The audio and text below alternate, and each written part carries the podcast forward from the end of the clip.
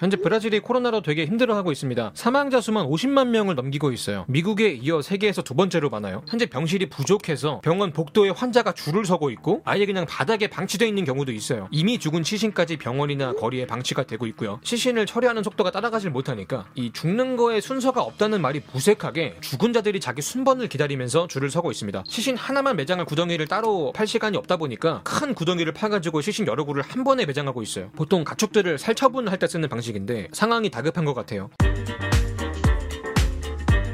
현재 국민들은 팬데믹 대응에 실패한 대통령에 대해서 탄핵을 요구하면서 대규모 시위를 벌이고 있습니다. 대통령이 보호소 나루라는 양반인데 그냥 뭐 열심히 해봤는데 안 됐다 수준도 아니고 초등학생이 봐도 대응을 개떡같이 했어요. 다른 나라들이 기본적으로 다 하는 거를 하나도 안 했어요. 거리두기 반대하고 봉쇄 조치 반대하고 마스크 착용 의무화 법안도 거부하고 마스크의 부작용에 대해서 설파를 하고 다니고 백신도 부작용이 있다고 의심만 하고 그러다가 백신을 수입하는 것도 늦어졌고요. 백신 업체에서 보낸 메일을 수십 통을 씹었다고 해요. 그러면서 무슨 말라리아 치료제가 코로나에 효과가 있더라 뭐 이런 말도 안 되는 소리를 하고 다니고 이 보건부 장관들도 대통령이 말이 안 통하니까 두 명이나 연달아 장관직을 그만뒀어요. 암 걸려서 죽어버릴 것 같다 그러면서 대통령 본인은 마스크도 안 끼고 해변에서 물장구 치고 놀지를 않나 바이크 타고 막 악수하고 다니질 않나 결국엔 본인이 그냥 코로나에 걸렸어요. 하나같이 과학을 부정하는 행보를 보여줬는데 이게 얼마나 나사가 빠진 행동이었는지는 지금 결과가 말을 해주고 있는 거죠. 와중에 브라질이 또 부정부패가 심해요. 간호사들이 백신을 접종을 하는 척을 하면서 이 바늘만 찔렀다 빼는 짓거리를 했어요. 약을 앓는 거지 무슨 한의학 침술 술도 아니고 이게 왜 그러냐면은 백신을 뒤로 빼돌렸거든. 여기에 또 정재계 인사들이 연루가 됐다고 하고요. 정말 부정부패가 심각하다는 생각이 드는데 자 이 보호소나루 대통령이 코로나 대응 말고도 막장인 양반인데 이 사람이 군사 독재 시절에 육군 장교 출신이었어요. 그래서 그런가? 독재 시절로 돌아가야 된다고 주장하고 있어요. 실제로 요직의 군인들을 안치기도 하고요. 그리고 또 트럼프를 능가하는 막말로도 유명한데 실제로 이러다가 칼침을 맞은 적도 있는 사람이에요. 근데 이게 막말도 그냥 하는 게 아니거든요. 소수를 적으로 만들어서 다수를 우군으로 삼겠다. 이런 정치적인 정치적인 그림이 있다고 생각을 하시면 돼요. 정치인들의 혐오는 감정이 아니라 계산에서 나오니까. 자, 이런 막장 대통령을 왜 뽑았냐? 보는 눈이 없냐? 이제 와서 탄핵하는 것도 좀 웃기다. 뭐 이렇게 생각할 수 있는데 우리가 또 잘 모르면 대충 그냥 편하게 성급하게 판단하게 되잖아요. 근데 모든 현상엔 또 배경이 있지 않겠습니까? 지정학적인 위치, 주변 국가의 관계, 역사, 경제 볼 게 참 많은데 자, 일단은 브라질 주소지가 이제 남미 대륙에 있어요. 세계 최대의 강이라는 아마존 강이 흐르고 주변으로는 아마존 밀림이 울창한 땅이죠. 나머진 다 산이나 고원 원이고요. 중남미에서는 이 덩어리부터가 제일 큰 나라기도 하고 그만큼 인구도 많고 GDP도 제일 높은 나라고 남미의 미국이라고 부를 정도로 잠재력이 큰 나라인데 그럼에도 빈곤층이 많아요. 이유는 지금부터 알아볼 건데 일단 역사를 봐야 돼요. 잠깐 유럽의 포르투갈로 가봅시다. 15세기에 포르투갈은 인도로 가고 싶었어요. 당대 최고의 무역 맛집이었거든. 뭐 후추나 계피 같은 향신료를 사고 싶었어요. 어떻게든 밥을 맛있게 먹겠다고 멀리도 가는 거지. 근데 포르투갈은 유럽 맨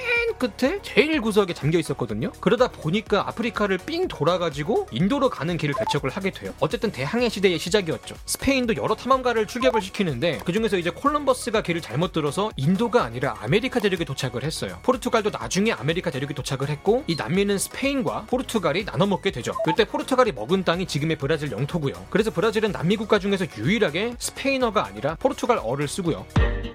자, 포르투갈 사람들이 이 큰 부동산을 어떻게 개발을 할까 생각을 해보니까 여기 오기 전에 아프리카에서 흑인 노예들을 많이 업어왔잖아요. 얘네들을 아메리카에 심어서 기업형으로 대규모로 농사를 짓게 됩니다. 여기에 금맥까지 발견이 되면서 노다지판이 되고요. 아주 나중에는 또 석유가 발견이 되죠. 어쨌든 이 과정에서 브라질은 백인과 원주민 그리고 흑인이 섞이면서 다민족 국가가 됐고요. 땅도 남의 거, 노동력도 남의 거를 써가지고 이 백인들이 부자가 됐다는 말인데 달달하죠? 신나요? 막 삼바 춤추고 Brazilian kick 차버리고 waxing도 하고 그러다가 독립을 하면서 브라질이 됐는데 중남미 국가가 대부분 그렇듯이 이 독립을 주도한 게 백인들이었고 이 백인들이 여전히 부를 독점하고 있습니다. 브라질을 포함해서 중남미 국가가 겪고 있는 문제의 대부분이 여기서 발생해요. 절대 빈곤, 빈부격차, 치안 문제, 부정부패가 다 이 식민지 시절의 잔재라고 볼 수 있는데 자, 브라질의 지배계층들은 태생부터가 노예를 착취하면서 농산물이나 지하자원을 캐먹고 살아왔어요. 이런 낡은 체제에 충분히 만족을 하고 있고 그 어떠한 변화도 원하지 않아요. 이 체제가 바뀌면 자기들이 그지가 되는 거니까 이 백인들이 낡은 체제를 지키 지키고 있는 동안에 이 산업의 고도화와 다각화가 늦어진 브라질에서 노동자들은 단순 노동을 하고 있고 그 대가로 낮은 임금을 받고 있죠. 그렇게 브라질은 빈곤층이 많아졌고 빈부격차가 큰 나라가 됐습니다. 이 빈곤층들은 살기 위해 시위를 하거나 그중 일부는 범죄의 길에 빠지게 됐고 그렇게 브라질은 정치와 사회, 치안이 불안정한 나라가 됐고요. 지배계층은 이 문제를 해결하기 위해서 체제를 바꾸는 근본적인 해결책을 선택하는 대신에 이 불안정을 통제하는 편한 길을 선택하게 됩니다. 불만을 매로 다스리기로 한 거죠. 뭐냐면 군대의 힘을 빌리는 거예요. 군인들은 힘으로 국 국민들을 통제했어요. 군부와 지배계층은 좋은 친구였죠. 과정에서 군의 입지가 강해지게 됐고 결국엔 여러 번의 군사 독재를 겪게 되는데 사실 이 폭력이 확실한 무기는 맞아요. 근데 내구성이 좋은 무기는 아닌 것 같아요. 보통은 더 큰 저항이 발생을 하면서 군사 독재는 무너지게 마련이거든요. 그리고 어느 나라든 독재에 저항하는 과정에서 민주 투사라고 부르는 사람들이 탄생을 하거든요. 그때의 인기를 바탕으로 전개에 진출을 하고요. 당시에 브라질에도 이 민주 투사가 있었는데 바로 룰라라는 사람이에요. 재밌는 양반입니다. 초등학교 때부터 일을 했어요. 가난했거든. 보시면 새끼손가락이 하나가 없는데 이게 공장에서 일하다가 잘린 거예요. 노동 빈민층을 상징하는 인물이죠. 그러다가 이제 노동 운동을 시작하게 되는데 서름을 겪어봐서 그런가? 이 진정성이 있는 거야. 연설을 하는데 막 카리스마가 터지는 거지. 오빠 나즈거, 형 나즈거 하면서 국민들이 호응을 하고 그렇게 민주화 운동을 이끌면서 스타가 됐고 결국엔 대통령까지 됐어요. 초등학교 졸업장도 못 받은 사람인데 대단하죠. 이 사람이 정치를 잘했냐고 하면은 진영마다 당연히 평가가 다를 텐데 적어도 국민들한테 평가가 좋았어요. 임기 말까지 지지율이 80%에 달했거든. 뭘 어떻게 했길래 인기가 많았냐? 일단 임기 당 시가 경제 호황기라서 정치하기가 편했어요. 어떻게 보면 운빨이 달달했죠. 돈이 넉넉하니까 빈곤층을 위한 복지를 늘렸고요. 부자들을 위해서는 세금을 줄였어요. 모두가 해피해피 할 만한 상황이었겠죠? 특히 이 복지 정책이 좀 특이한데 빈곤층한테 최저 생계비를 주면서 조건을 걸었어요. 자식을 학교에 보내지 않고 일터로 보내면 돈을 안 줬어요. 이게 무슨 의미가 있을까? 자, 최저 생계비는 지금 당장 줄인 배를 채워주는 복지죠. 근데 이 교육은 나중에 먹고 사는 힘을 길러주는 미래형 복지거든요. 현재와 미래를 패키지로 해결하는 복지였다는 거죠. 이것 때문에 빈곤층에서 인기가 엄청났어요. 실제로 가난한 집에서도 대학을 보내는 경우가 많아졌고 대학을 나온 이들이 더 좋은 직장에 취업을 하게 되면서 중산층으로 신분 상승을 하는 경우가 많아졌고 기업의 입장에서는 나라의 고급 인력이 많아지니까 좋고 또 기업의 물건을 팔아줄 중산층이 많아지니까 좋고요. 어떻게 보면 복지의 효과가 이상적으로 나타났다 이건데 어쨌든 당시의 경제 지표는 굉장히 좋았습니다. 그래서 지지율이 높았던 거고요. 근데 딱 거기까지였어요. 소수가 토지를 독점하고 산업 구조의 개혁을 거부하는 근본적인 문제를 바꾸진 못했죠. 개인적으로 그 어떤 대통령이 와도 바꾸기 힘들지 않을까 싶은데 왜 그러냐면 이게 뜻이 있어도 개혁을 하기가 힘든 구조예요. 대통령의 권력이 약하거든요. 정치 구조가 조금 그래요. 하나의 정당이 다수의 의석을 확보할 수가 없고 수십 개의 잔잔바리 정당들이 난립을 하고 있어요. 힘이 센 하나의 정당이 정부를 밀어주는 게 있어야 되는데 그거를 못 하고 있다는 거죠. 법안 하나를 통과시키는데 거의 모든 정당을 설득을 하고 다녀야 돼요. 그러다 보니까 작은 정당이나 의원 하나하나가 입김이 세지고 얘네들이 개혁하기 싫다고 버티고 앉아있으면 아무것도 바꿀 수 없는 게 지금 브라질 정치판이라는 거죠. 자, 산업 구조도 정치 구조도 그대로 인 이 상황, 근본적인 문제가 해결이 안 된 이 상황에서 새로운 대통령 호세프가 등장을 합니다. 브라질 최초의 여성 대통령이었죠. 룰라의 후계자였고 마찬가지로 운동권 출신이에요. 군사 독재 때 저항을 하다가 모진 고문을 당한 걸로 유명하고요. 이 사람이 장관직을 할 때는 일을 잘했어요. 근데 일 잘하는 사람들이 특징이 있죠. 독불 장군이었어요. 앞에서 브라질 정치는 여러 정당과 타협을 하는 게 중요하다고 했잖아요. 내가 진보라도 보수 의원한테 가서 알랑방귀를 낄 줄 알아야 되거든. 비위에 맞춰가지고 이런 부분에서 호세프가 소통을 조금 못했다는 평가가 있어요. 특히 진짜 문제 는 경제가 불안기에 들어갔다는 거죠. 앞에서 말한 자원에 기대고 있는 산업 구조가 부메랑으로 돌아와가지고 관자놀이에 꽂히게 돼요. 특히 브라질이 석유 사업에 몰빵을 해왔는데 기름값이 똥값이 됐어요. 야 그러면은 월드컵을 유치해서 경제를 한번 살려보자 해서 무리해서 도시에 인프라까지 깔았는데 이 도시의 가치가 올라가니까 뭐가 더 같이 올라가냐면은 집값이 올라갔어요. 갑자기 막 재개발 바람이 불면서 빈민촌들이 강제로 철거를 당하고 살 곳을 잃은 빈곤층들의 불만이 터져 나오는 거죠. 그 브라질 월드컵 때 막 시위하고 그랬던 거 기억나시죠? 이 나라에 돈이 없으니까 또 고민인 게 돈을 아낄 것이냐 복사를 해서 찍어낼 것이냐 선택을 해야 됐습니다. 근데 잘못 찍어냈다가는 베네수엘라 꼴이 나거든요. 그래서 이제 돈을 아끼는 선택을 하게 되는데 그럼 복지 예산을 줄여야겠죠? 재개발한다고 집에서 쫓겨났는데 최저 생계비도 잘 안 나온다 그러면은 빈곤층 입장에선 복장이 터지겠죠. 그렇게 지지율이 떡락을 하게 돼요. 남은 건 뭐다? 탄핵밖에 없다. 이 브라질의 부정부패가 기본 중에 기본이거든요. 당시에 대대적인 부정부패 수사가 시작이 됐는데 정치인들은 자기들의 부정부패를 감추기 위해서 합심을 해서 호세프의 탄핵을 추진하게 됐고 그렇게 호세프는 탄핵이 됐죠. 자 오랜만에 좌파 정권을 몰아내고 정권 교체가 되나 막 기대를 하고 있는데 문제는 이 호세프의 탄핵을 주도한 보수 쪽 인사들이 연달아 부정부패 사건에 휘말리게 돼요. 숨긴다고 숨겼는데 들킨 거지. 이 부정을 숨기고 시선을 돌리는 목적으로 탄핵이라는 큰 이벤트를 열었다. 이런 정황의 녹취록까지 공개가 됐고요. 보수 진영도 이제 힘을 못 쓰게 되는 거죠. 과정에서 여전히 국민들에게 인기가 많았던 룰라가 아 스키들 거 정치 더럽게 못하네 라고 말하면서 다시 대통령이 되겠다고 선언을 하게 되는데 보수 진영 입장에서는 큰일 났다 싶은 거죠. 그래서 어떻게 대응을 하냐 룰라까지 부정부패로 엮어서 구속을 시켰어요. 나중엔 이게 증거도 없이 불법으로 수사를 했다는 게 밝혀지고 무죄가 입증이 되면서 여론이 반전이 되긴 했는데 어쨌든 그렇게 유력한 후보였던 룰라는 대선에 출마하지 못했고 사실상 빈집에 들어가 앉은 게 바로 이 보우소나루 대통령이라는 거죠. 빈집에 들어갔다고 표현은 했지만 보우소나루 나름 인기를 끌었던 이유가 있어요. 대표적인 게 이제 범죄와의 전쟁인데 전형적인 엄벌주의자예요. 브라질 사회에서 가장 심각한 문제 중 하나인 치안 문제를 잡아줄 해결사로 뽑아준 거죠. 근데 사실 범죄는 빈곤 에서 오잖아요. 정치 구조의 문제로 개혁을 하지 못하니까 산업 구조를 다양화하거나 현대화하지 못했고 이런 구조적인 결함으로 글로벌 경기가 요동을 칠 때마다 나라의 경제도 파탄이 났고 나라에 돈이 없으니까 기본적인 복지도 하지 못하고 있고 그렇게 빈곤층이 양산이 되고 사회가 불안정해지고 치안이 안 좋아지는 이 굴레가 반복이 되고 있지 않나라는 생각이 들어요. 물론 중남미처럼 치안 문제가 당장 시급한 나라들은 범죄자를 강력하게 처벌하는 게 필요할 수 있을 것 같아요. 하지만 근본적인 문제들은 해결하려는 의지도 없이 그냥 싸죽이기만 하는 이 정치적인 쇼를 보여 주고 있는데 실제로 보호소나로는 교육 예산을 삭감하겠다고 나왔다가 국민들의 엄청난 저항에 부딪힌 적이 있어요. 이게 교육을 받지 못한 빈곤층이 늘어나게 되면 더 많은 사람들이 범죄자가 될 텐데 범죄자를 만드는 정책을 펼치면서 범죄를 때려잡겠다는 쇼맨십이 의미가 있는 건가? 이런 생각이 드는 거죠. 이를 일답게 할 수 없는 브라질의 정치 구조 속에서 그 어떤 정치인도 뜻을 가지고 일하기가 힘들지 않을까 싶어요. 꿈도 희망도 없는데 뭐하러 열심히 정치를 할까 싶기도 하고 그러다 보니까 정치인들은 부자들이랑 결탁을 해서 뭐 하나라도 더 해먹는 게 유일한 관심사가 되고 그렇게 부패한 정치인들만 살아남은 곳이 이 브라질 정치판이 아닌가 싶기도 하고 브라질 역시 여러 가지 한계점이나 단점이 있겠지만 풍부한 자원과 노동력, 넓은 영토를 가졌잖아요. 정치 구조를 개혁하고 산업의 구조가 변한다면 그 잠재력이 큰 열매를 맺을 거라고 믿습니다. 부디 브라질이 코로나로부터 건강해지고 부패와 범죄, 가난으로부터 더 건강해지기를 기원하겠습니다. 자, 오늘 영상 여기까지고요. 지금까지 지식한 입의 한 입만이었습니다.